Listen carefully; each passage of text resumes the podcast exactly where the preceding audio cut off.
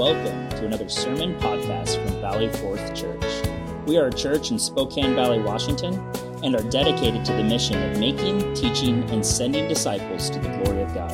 If you like this podcast, please subscribe on Apple iTunes, Sermon Audio, or wherever you find your podcasts.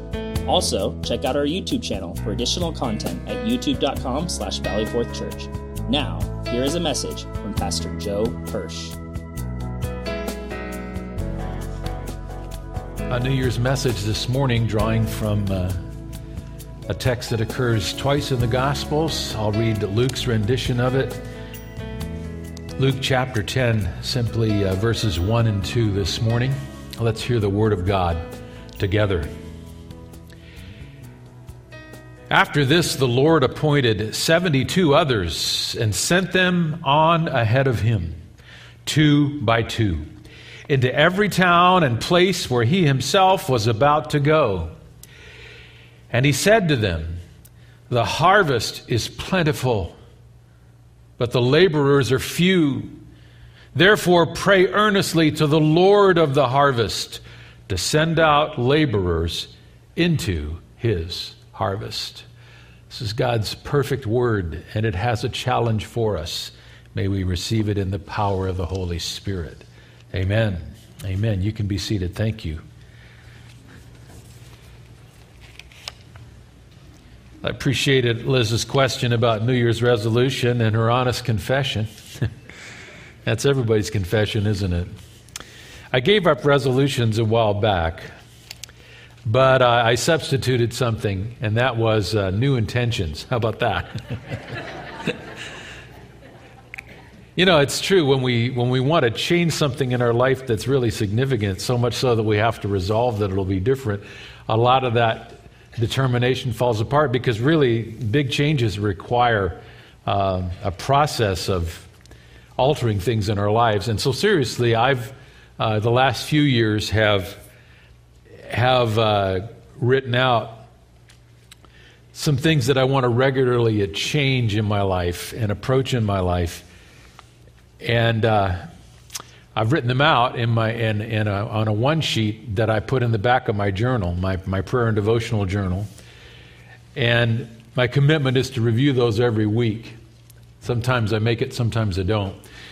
But under the new intentions, there are the steps in my life that I'm going to have to do to create change so that becomes a new uh, dimension of strength in my life. Covers a lot of different sectors in my world, and uh, and so that's, that's more practical for me. As I review them every few weeks, I realize what I committed to and I realign myself, and I slowly, in some of those areas, not all, I'm able to intentionally engineer some gradual change. So that's how I work. One of the ones that I'm, I'm going to add this year, uh, as I finish over the next day or two, my New Year's meditations, I take the turn of the year every year, as I've mentioned to take a look at where I am and, and where more of where He wants me to be. Uh, a deeper intention uh, uh, about uh, looking with compassion and the gospel toward my lost world. So I want to talk about that today. Every year at the New Year, for the all the time I've been here with you, I've taken a, a time in the, the New Year's turning Sunday to bring a standalone message about resolution or intention for the new year. And uh, I want to talk to you about a new intention in my life that comes out of the scripture itself that I hope could be a new intention in your life, and that is to ask God to build in me a new heart for a lost world. To build in me something that goes beyond emotion to determination. That is to build a greater passion and practice in my life of opening the gospel to the lost people around me. Uh, it's, a, it's an intention that I have to build because there seems to be a growing resistance in two dimensions toward bringing the gospel. Uh, one is new, and that, that's a new resistance that I'm seeing in the heart of the believing church an attitude of hardening toward an increasingly dark world. It's happened over the last couple of years as the world has broken in upon us through this difficult experience that we've had around us of social upheaval, the responses to the challenge that we've all faced in the world together. And I've seen uh, as differences have heightened and positions have hardened and realities have become clear about the, the mood of the world toward things that believers value. I've seen, unfortunately, not only a, a hardening of the world toward the church, but I've, I've seen in my life and in others a, a hardening of our heart toward the lost. It's a very difficult thing to admit, uh, but it's something I, I think we need to realize can easily happen as we become attacked and as we become marginalized and as it becomes clearer just how lost and, and uh, broken our world is under the pressures of this new time we have to guard in our hearts against a resistance and a sense of hardness toward the world. That's one way, that's a new way. But there's an old dimension that works against us sharing the gospel, and that's the resistance from the world toward the gospel itself. That's always been present, but it is growing in its harshness. Uh, it's something that you can see examples of around us a growing dismissiveness and hardness toward Christian faith. But it's, it's always been part of our lives.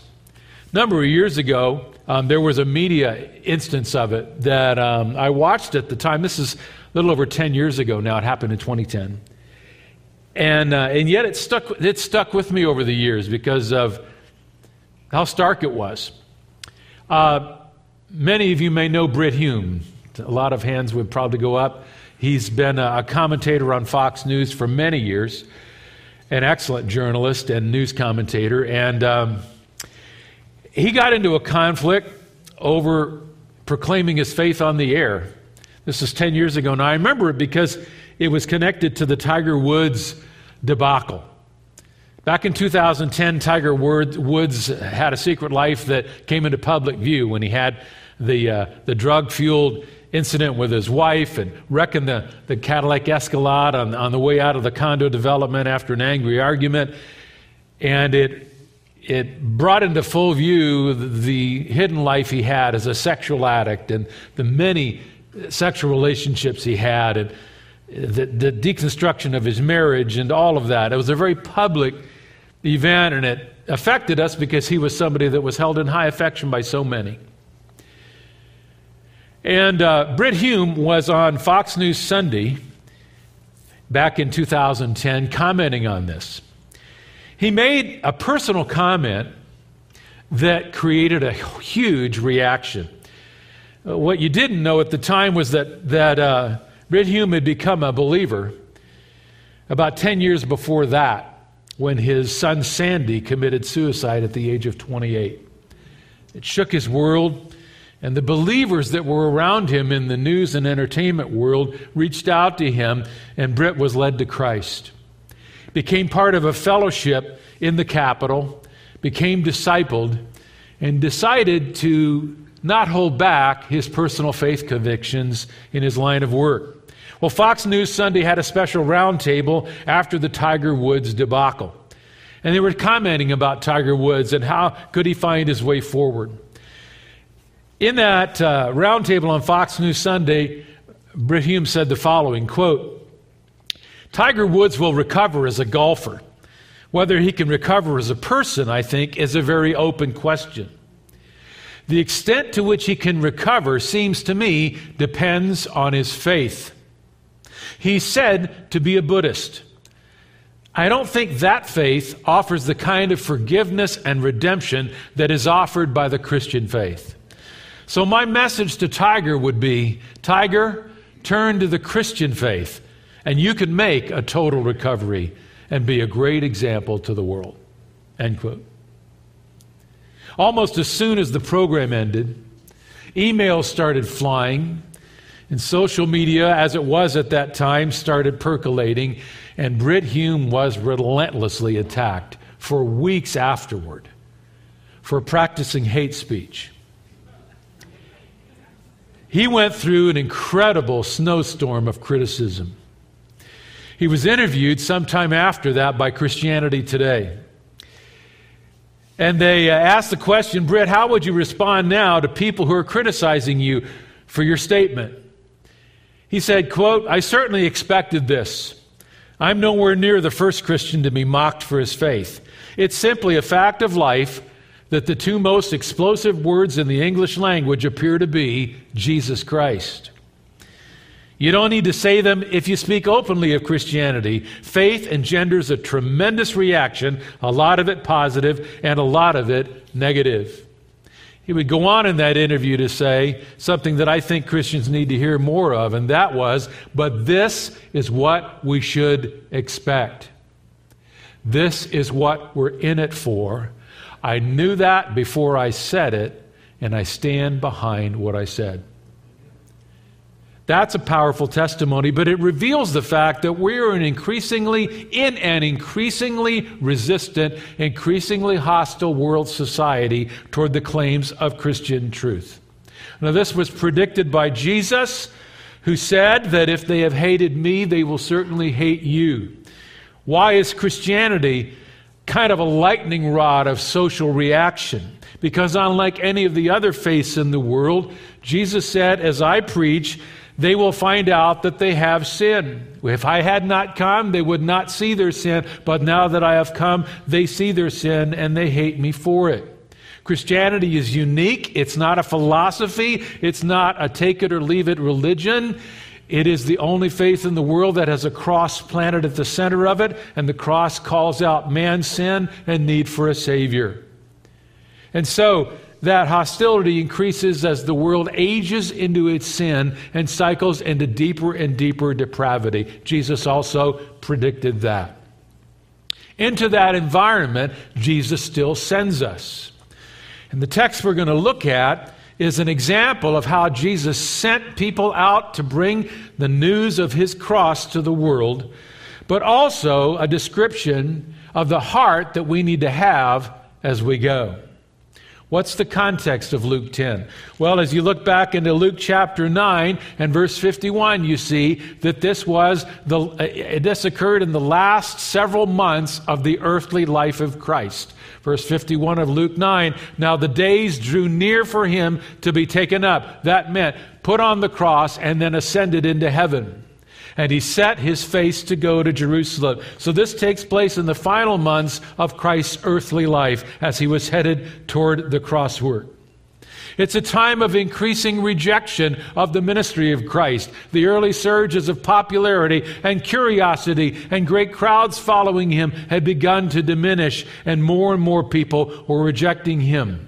Right after, right before this incident, Jesus sent his disciples ahead to a village of the Samaritans, and they rejected the messengers of Christ and Christ himself. And so Christ was going through increasing amounts of rejection by the people that he would come to reach. Then, finally, in the end of Luke 9, Jesus begins to talk to people who wanted to be his followers about the price of being a gospel carrier in this world. He said, If you follow me, you'll not have any place to lay your head. Luke 9 58. And finally, in Luke 9 62, Jesus said to all those that would follow him, No one who puts his hand to the plow and looks back is fit for the kingdom of God. In other words, if you're going to follow me, you can only follow me if you're willing to pay a price of what carrying my gospel brings. That's the context. Right after that, the scripture says in chapter 10, verse 1 in our text, after this, the Lord appointed 72 others and sent them on ahead of him. What was Jesus doing? In spite of people rejecting his gospel, he sent more laborers out to proclaim his gospel. He picked 72 other disciples in addition to the 12. He divided them into, into teams, two by two, and he sent them out ahead of him on his final journey to Jerusalem to go to the towns he was going to visit and prepare them for the coming of Jesus to come into their towns and preach, to tell them in advance about the Messiah, to explain the gospel in advance of that Jesus was going to preach and proclaim and show by his miracle power. They were gospel bearers in an increasingly dark time, and that's an example of, of all of us. We are gospel bearers in increasingly dark times where no one who puts his hand to the plow and looks back is going to finish. And so, this is an emblem of the gospel in every age, and every age into the future is going to be a darker age. So that's the context of it. Now, as he sends them out in verse 1, he, se- he gives them a challenge in verse 2. And he said to these that he was sending out. The harvest is plentiful, but the laborers are few. Therefore, pray earnestly to the Lord of the harvest to send out laborers into his harvest. So he sends them out, but he prepares their hearts. He sends them out with a, a twofold understanding of what to have in your heart as you're going out in the midst of a lost world. And that's the nature of my message. I'm going to teach those two dimensions. They form what a new heart for a lost world looks like. The first thing he told them is to ask God for a broken heart over a lost world. Ask Him to build in you an attitude of pity over how lost people are. He says, The harvest is plentiful. Now, He builds this image of the harvest. And I'm going to teach this from a growing conviction that I've had as I've looked at this passage and, of course, looked at other Bible commentators that this is one of those gospel sentences that I think has been misapplied. You may disagree with me, and you're welcome to do so. But as, as, I've looked at the concept of the harvest in Scripture, there are really two types of harvests. Many times in many missions conferences and many other places, I've heard this text taught in the first phrase stating the harvest is plentiful from the viewpoint of there are more people that want to come to Christ than there are laborers. Now, in a sense, that's true. But I've heard this taught as stating there's an overwhelming number of people that want to come to Christ. We just don't have enough people to reach them. I don't think that's what Christ is talking about here. Because you see, the Bible teaches that there are two separate harvests among the human race. One is massive, and the other is smaller. The massive harvest is the one I think he's talking about here, and it's the harvest of judgment to come. There is a great harvest. A harvest, the word plentiful here means flowing over, means more than you want. That harvest seems to be, according to Scripture, a harvest about those at the end of the age who will have refused Jesus Christ. And per- forgive my biblical language, but it's a point in time in the future when they will be harvested right into hell. This harvest is plentiful. This harvest is a harvest not of joy, but of judgment. And Jesus knows it's coming. And he says, Listen, multitudes are ready to be harvested into hell. I'm sending you out so that you may harvest those who will come into heaven. There is a harvest that every human being will be, a, will be subject to if they've not turned to Jesus. You say, why do I believe this? Well, partly because of the testimony of the scripture. I told you there was one other instance in the Gospels where you see this same principle taught. And turn in your Bibles, if you will, to Matthew chapter 9 and look at verses 35 to 38. And Jesus went throughout all the cities and villages, teaching in their synagogues, this is Matthew 9:35, and proclaiming the gospel of the kingdom and healing every disease and every affliction. Look at this, when he saw the crowds, he had compassion for them because they were harassed and helpless like sheep without a shepherd. Then he said to his disciples, "The harvest is plentiful, but the laborers are few. Therefore, pray earnestly to the Lord of the harvest to send out laborers into his harvest. This was another occasion when Jesus gave them the same command. What does this occasion teach us about why Jesus taught this principle as often as he did? Look at verse 36. He taught it out of a deep heart of compassion over the crowds it says that he had deep compassion upon them. If you're a studier of the New Testament and the Greek, you know that that is a picturesque word in the Greek language. Splanchnon is how it's pronounced. That alone would make you want to see what it looks like in Greek, wouldn't it? It's a curious word in its pronunciation, but it's a passionate word in its meaning because it meant deeply felt sympathy. It referred to deep pain that came in the inner part of your physical body. And we know this as the, how we are struck with a sense of pity over someone's situation that strikes us suddenly, and it just strikes us in the very heart of our being. And it actually provokes a word, usually. When you find out about someone who's facing a terrible situation, or you find out about someone who's undergone a deep tragedy and you get the news, what happens to you? Actually, something comes out of your heart and you say, Oh, oh. That's the, the word that's used here. It's a depth of reaction to someone's distress. And when Jesus looked out on the crowds, he had that depth of feeling in his in his inner man over what they were experiencing deep compassion because they were harassed and helpless. Those two words are picturesque too. The word harassed meant worn out or beaten down. And helpless meant that, lying just totally prostrate, unable to rise, unable to go on any further. And he was looking at all these people around him, and he had deep compassion for them so much that his heart would cry out in prayer over them because they were beaten down and helpless like sheep without a shepherd. And he looks at the world this way.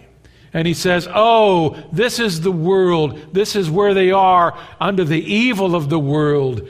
It beats them down and it leaves them helpless. It leaves them heading for hell. And so join me in going out to them and harvesting those who will come. For there is a harvest that all these people are heading to, a harvest of heading into eternity.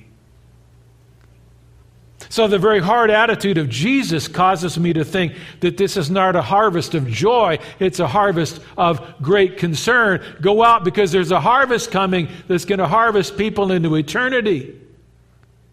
But not just that, but the concept of harvest in Scripture. If you do a word study of it, you'll see that there is a great harvest that is indeed plentiful, but it's the harvest at the end of time of people heading into hell. Joel chapter 3 describes this harvest. In Joel chapter 3, verse 13, pardon me, verse 12. Let the nations stir themselves up and come up to the valley of Jehoshaphat, for there I will sit to judge all the surrounding nations. Put in the sickle, that's a harvesting blade, for the harvest is ripe. Go in and tread, for the winepress is full, the vats overflow, for their evil is great. Multitudes, multitudes in the valley of decision. He's talking there about the great judgment that will fall on mankind that have resisted the gospel at the very end of the age when the nations will gather against Christ. They will be harvested right into judgment. It is not a joyful picture. Matthew chapter 13, as you go back into the, the Gospel of Matthew, really defines this in one succinct sentence. Jesus was talking about the great harvest of sweeping people into eternal judgment at the end of time.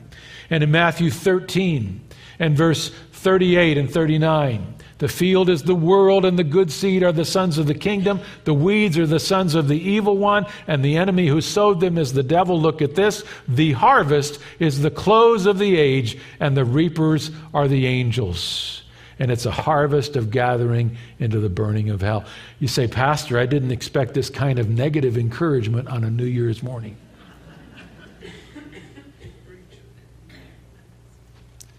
Well, I'm sorry, but sometimes the New Year should be one of greater intention to be serious about the things of God. This was on the heart of Christ. It ought to be on our hearts.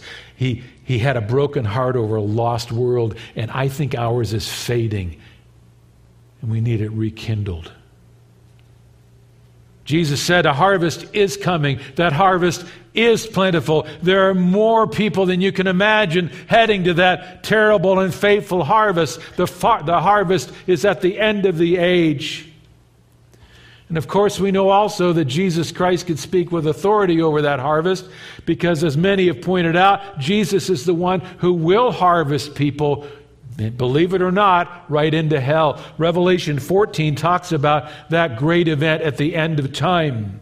In Revelation 14, the Bible says that John saw in a vision. Then I looked, and behold, a white cloud, and seated on the cloud, one like a son of man, with a golden crown on his head and a sharp sickle in his hand. That's the instrument of judgment. Who is the Son of Man? None other than the Lord Jesus Christ in the far future. And another angel came out of the temple, calling with a loud voice to him who sat on the cloud, Put in your sickle and reap, for the hour has come, for the harvest of the earth is full fully ripe. So he who sat on the cloud swung his sickle across the earth, and the earth was reaped. If you read the whole context of this, it is a reaping and a, of a harvest into judgment. So Jesus Christ could speak with a broken heart over a hell-bound world because he knew that as Almighty God, one day it would be his just duty to sweep those who had rejected him into hell with his own hand. He had pity over them because he knew what was coming. His heart was broken because he knew the destination of lost people. And he says, You have no idea how many multiplied millions are heading there. And his heart was broken. How do we feel about it? I feel that in some of the disdain we've had over a lost world and its predictable hatred, and its predictable deception that some of us in unguarded moments may have even said in our hearts, Well, so be it.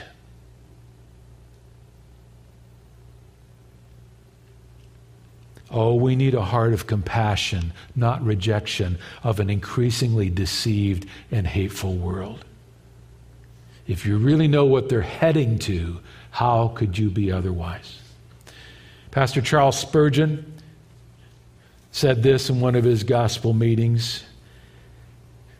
If sinners are going to be lost and damned to hell, at least let them have to leap to hell over our bodies. And if they're going to perish, let them perish with our arms around their knees, imploring them to stay and be saved. If hell is going to be filled, at least, let it, at least let it be filled in the face of our best efforts, and let no one, not one, go there unwarned and unprayed for. This is what Christ is speaking of here. Ask God for a broken heart over a lost world. Because there is a huge harvest, but it's a harvest of judgment. Now, you're saying, but isn't there also a harvest of people coming into heaven. Oh, yes. Jesus called that the early harvest. Go in your Bibles to John and chapter 4, please. Early in his ministry, Jesus went through a place called Samaria, and he stopped by a well. And there was a woman filled with a life of sin there. You remember her? And she came down to draw water, and Jesus created what we would call an evangelistic conversation.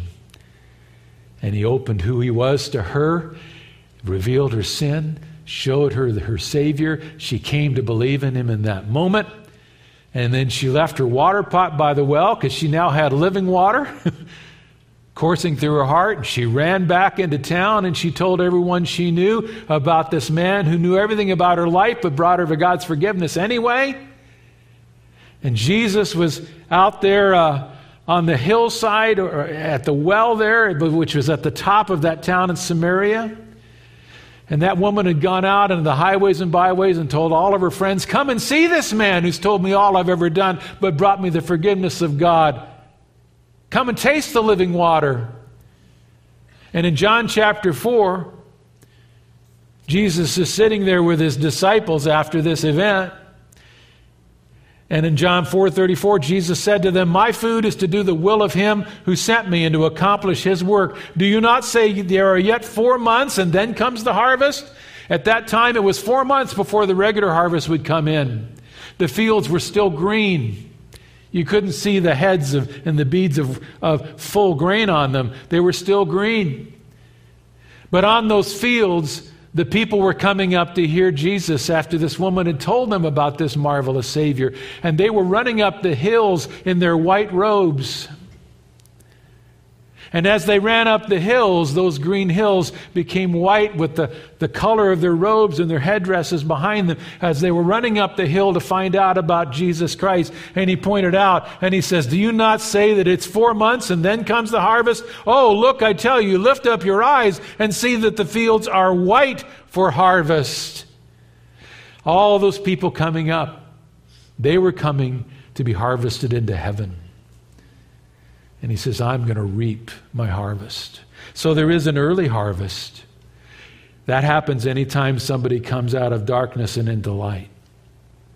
That's what he was sending these guys out to do. So I hope I'm not confusing you. Let me draw it together as we go back to our passage. Jesus said, I'm sending you out into this increasingly hostile world. You've got to be committed to hold on to the plow and not look back. As I send you out, realize the harvest of hell is huge.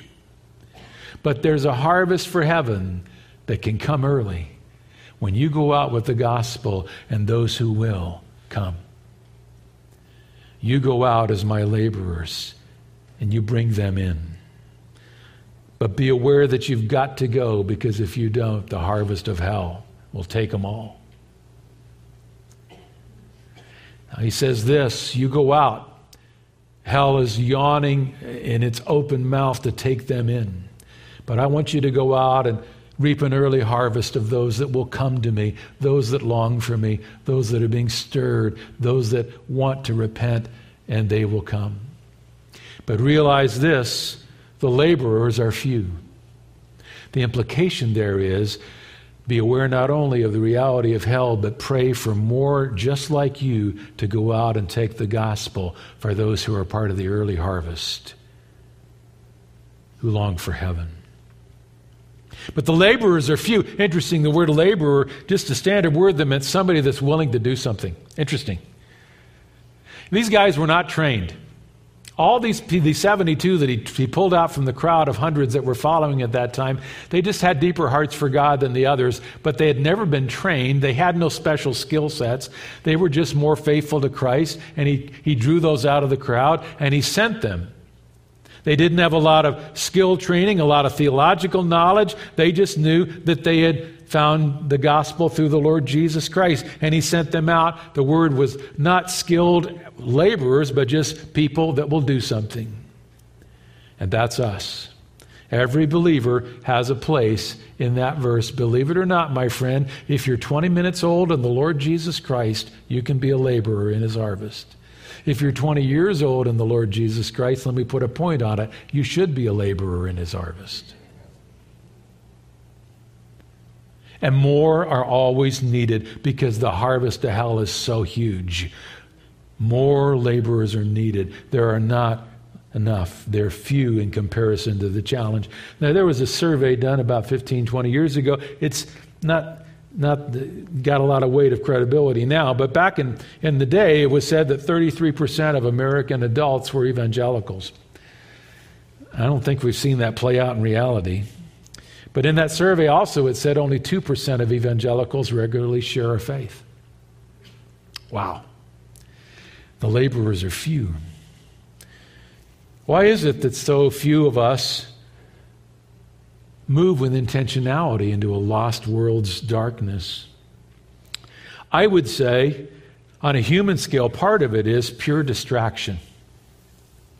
I think it's being caught up with other things that we value, valuing a career track, valuing social acceptance, valuing uh, all the other things I put my time into, the, the gathering of my tricks and trinkets, the, the increasing of my material life. Being caught up in the, the, material distractions of our world that we're not hearing the real lostness around us. Chuck Swindoll illustrated that distraction in a well known story. It was a story of a man from Ecuador who was visiting New York City. And Ecuador, of course, is from the region of the Andes Mountains. And this man was from a high mountain town, a small mountain town in the heights of the Andes Mountains. And he was visiting and walking with uh, a, a, a friend of his down New York, just Madison Avenue, I guess, in New York City. Walking the sidewalk. Right in the center of Manhattan, the Ecuadorian was walking along with his friend from New York City, and he suddenly grabbed his friend's arm. And he whispered in his ear, Wait, I can hear a cricket. This guy from New York said, What? Come on, a cricket? Man, this is downtown New York. We're on Madison Avenue, Manhattan. No, seriously, I really can't hear a cricket. He says, That's impossible. You can't hear a cricket. There's taxis going by, there's horns honking, there are people screaming at each other. This is New York. Brakes are screeching, buses are sliding. Both sides of this street are filled with people right now. Thousands of people. Their car stereos booming away. The subway is running right beneath us under that grate. You can't hear a thing. You can't possibly hear a cricket. And the Ecuadorian looked at him and said, Wait a minute. And then he started walking down the street and he walked out toward the end of the block ahead of his friend. And he cocked his head this way and that and stood for a second and listened, put his hand to his face and thought, no, that's not it. He walks across the street and starts walking back the other way. And so his friend hurries and catches up with him. And the Ecuadorian walks about halfway down the block on the other side and then stops. And there's a large cement planter there where a tree was growing. He reaches down, he digs into the mulch of the planter, and in a few seconds he comes up with a a cricket. He said, See, it's right here. His friend finally got across the street and walked back through that Manhattan bustle to him. And he said, How in the world could it be that you heard a cricket in the middle of downtown Manhattan like that? And the Ecuadorian said, Well, my ears are different from yours. It all depends on what you're listening for. Here, let me show you. And he reached in his pocket and pulled out a handful of change, a few quarters and three or four nickels and some dimes and pennies. And he says, Now watch this. Opened his hand, dropped the change on the sidewalk in Manhattan. Every head within 50 feet stopped, turned around, and looked in the direction of money clattering on the sidewalk. He said, See, it just depends on what you're listening for. And Chuck Swindoll used that to illustrate the fact that, especially in our present society, distractions and addictions and other priorities cause our sensory system to just be directed in the wrong things.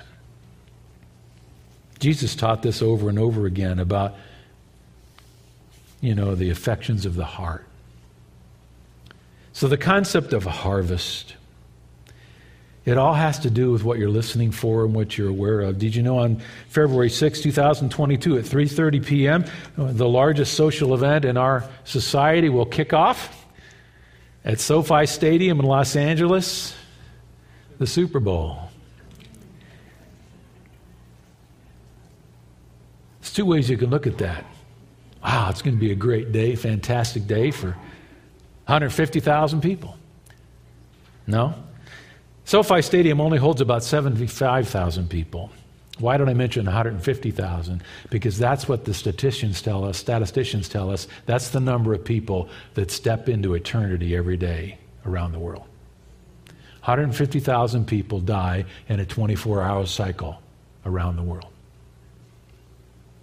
They head into that harvest that Jesus said was coming. You watch that crowd in SoFi Stadium.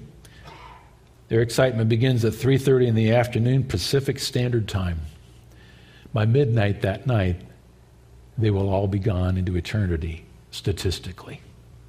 Because in 12 hours, 75,000 people perish. That's the harvest that will be reaped, and they'll have no answer. They'll have no release. This is why Jesus said, Oh, that harvest that is coming is full of people. You go out and pray that the laborers will go with you. The laborers are few. So, the first principle, and I'll bring it up to a close here, is this ask God for a broken heart over a lost world, an attitude of pity. Ask Him to burn that into your soul this year. Here's the last. Secondly, he says, ask God for his power to reach the lost world. Develop an attitude of dependency. That's the last phrase. The laborers are few, therefore, what do you do about a harvest that's so massive of people heading into an eternity without God? And the laborers always being not enough, so few. Therefore, pray earnestly to the Lord of the harvest to send out laborers into his harvest. Ask God to send out more and more people, including you and I, into that harvest. Beseech is the word. It meant to ask out of a deep and real need, to plead with God. Remember, 33% of all the people in the country claim to be evangelical. I think it's a much smaller number, but only 2% of those regularly share their faith, and yet 100% of the world is headed to an eternal judgment of one way or the other. That's not good math. Now, look at this, and I, I think, well, how do you pray for the lost. We pray for them and we pray for them to turn. But Jesus actually said you need to pray more for your found church than a lost world. Because where do the laborers come from? They come from those that have already found him, that already know him. They step out of the crowd of those that follow him and they commit to be laborers. Pray for God to stir the heart of the found so that they can go and reach the lives of the lost. Should you pray more for your lost city or for your found church? Should you pray more for your lost city or your found family? How are you praying for your children? Are you praying for your kids to be passionate about the Lord Jesus Christ? When they get into young adulthood, when they move into a life that they guide on their own, when they move through the university system, when they decide who they'll really be, when they are launched, and when they're out of your, your overall presence? Are you praying for them to know God in a passion that consumes their lives, that Jesus Christ is first and always in their hearts? Or are you praying more that they'll take your advice and they'll get a STEM degree in college because those are the four tracks that'll give them a great job? Are You're praying for them to put all that first and let Jesus Christ come up and fill in the back the backstory after they've got their lives established. Praying for them to marry into the right family and not make the wrong mistakes about money. Praying for them to establish their world and grasp their change off the sidewalk. More than simply being willing to give them over to the Lord Jesus and say, Lord, I have my dreams for them, but I don't want my dreams to, to get in the way of your plans for them. And I want them more than anything else to walk with you in passion and be a light of the gospel to their friends and those in their lives. How are you praying for your found family? How are you praying for this found church? I'll close with this practically. Jesus says prayer is the essence of how we persevere in evangelism. You pray, you ask me to pour my blessing over this work so that some will come in the early harvest, or whosoever will may come. And you stay in the work. Luke 952 don't you take your hand off the plow as i send you out there and ask for more to come and join you. Pray for more workers to come into the harvest alongside you. And the whole idea there is don't abandon living for the gospel. Now prayer is a very powerful animator toward evangelism. Two things. When you just begin to pray about people in your life that you know don't know jesus something re- begins to change in your heart as you regularly pray for them. I could probably ask for a show of hands, and many of you know that's true. You, your heart begins to soften for them. Your, your, your intensity of concern grows for them. And as you ask God to create gospel conversations, what happens? Those gospel conversations suddenly happen, don't they? It's amazing. So, pray for those in your world that God lay, lays on your heart who are headed for the great harvest, and pray for God to use you to draw them into the early harvest. Pray for God to create evangelistic opportunities. Pray for God to create situations in their lives where they will need to, to know someone like you and where the gospel will suddenly be hungered after by them. Pray for the Holy Spirit to bring conviction of sin and righteousness and judgment as He promised He would do into their lives. God will work in answer to your prayers. And He'll work in you and make you ready for when those times come. So when you pray for others, it's amazing what happens in your evangelistic life.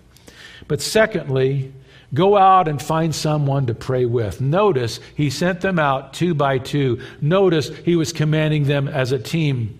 There's something that happens in the spiritual life when you get another Christian engaged with you in your walk particularly when it comes to evangelism. So I would challenge you to start praying with somebody else about the lost people in both your lives, in both your worlds. Because evangelism here seems to have been built on a partnership of believers encouraging one another in the great battle. Let me ask you this Do you know who the believers are at your job this year? How about a New Year's intention? Why don't you ask God to help you find out? The believers. And when you find those believers, ask God to help you to build a relationship with them so that even on the job or maybe at a social engagement after the job, you guys can come together and start supporting each other's Christian walk on the job. Start supporting each other's Christian prayer life about lost friends on the job, lost family members. Maybe gathering for prayer and having lunch together on your break and having a short Bible study. It only takes a few minutes of the Word of God to encourage you in a powerful way. Why don't you do that this year? I had one lady in a former church that was very timid about her faith. She was working in the, the secular high school system. She was a high school teacher, but surrounded by that incredibly pressure filled uh, environment of secularism and and philosophy conflict. And she had been very timid and she was convicted about that. But she realized she couldn't do it alone. And so it just struck her to ask God to lead her into finding out if there were any other believing faculty members like her. And she just prayed about it, and God created conversations, and she met one.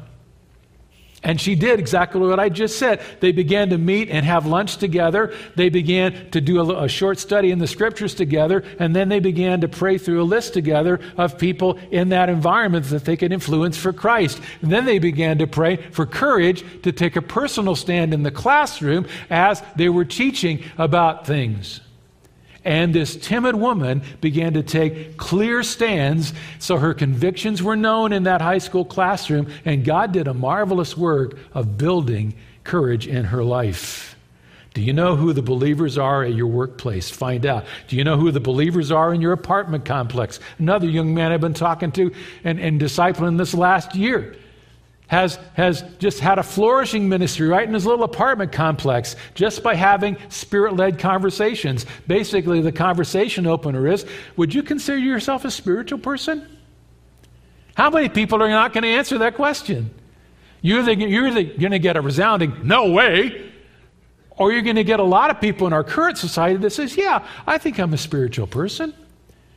And then the follow up was, Great, tell me about your spiritual interests and you listen, and then you they're, they're, they're going to naturally ask you at some point, well, what about yours? And there is the pathway of the gospel. And now he's found out uh, that the guy that, that lives above him turns out to be a brand new Christian, but nobody was there to disciple him. Now there's discipleship going on between the floors, getting together, having a meal together, and the gospel is moving. All of that happened by a simple prayer request God, show me who are the believers in my apartment complex. Who are the believers in your parent teacher organization? Organization that you go to once a month? Who are the believers in that uh, workout class at the gym? Who are the believers in any of your social environments that you're part of? You say, I don't know how to relate to non believers. That's because you don't know who's a believer and who isn't. Find who the believers are, partner with them, and you'll have greater courage as two than you would as one. Do you see the point? Does someone see my point? Wow, okay, there's a lot of prayer work to do. I'm going to close it because we're going to take communion together in just a moment. And, you know, communion can be a, a time when we remember the Lord Jesus. But today I'd like it to be a time of repentance and request. In a few moments, the music is going to start, and we're going to walk to the communion tables and take the elements and go back to our seats, and we're going to remember what He did. But I'm going to lead us in a short moment before we take the elements of repenting over our indifference, of listening to the coins hitting the sidewalk instead of the lost people heading to hell. And ask God to do a work of greater intention in our lives this year.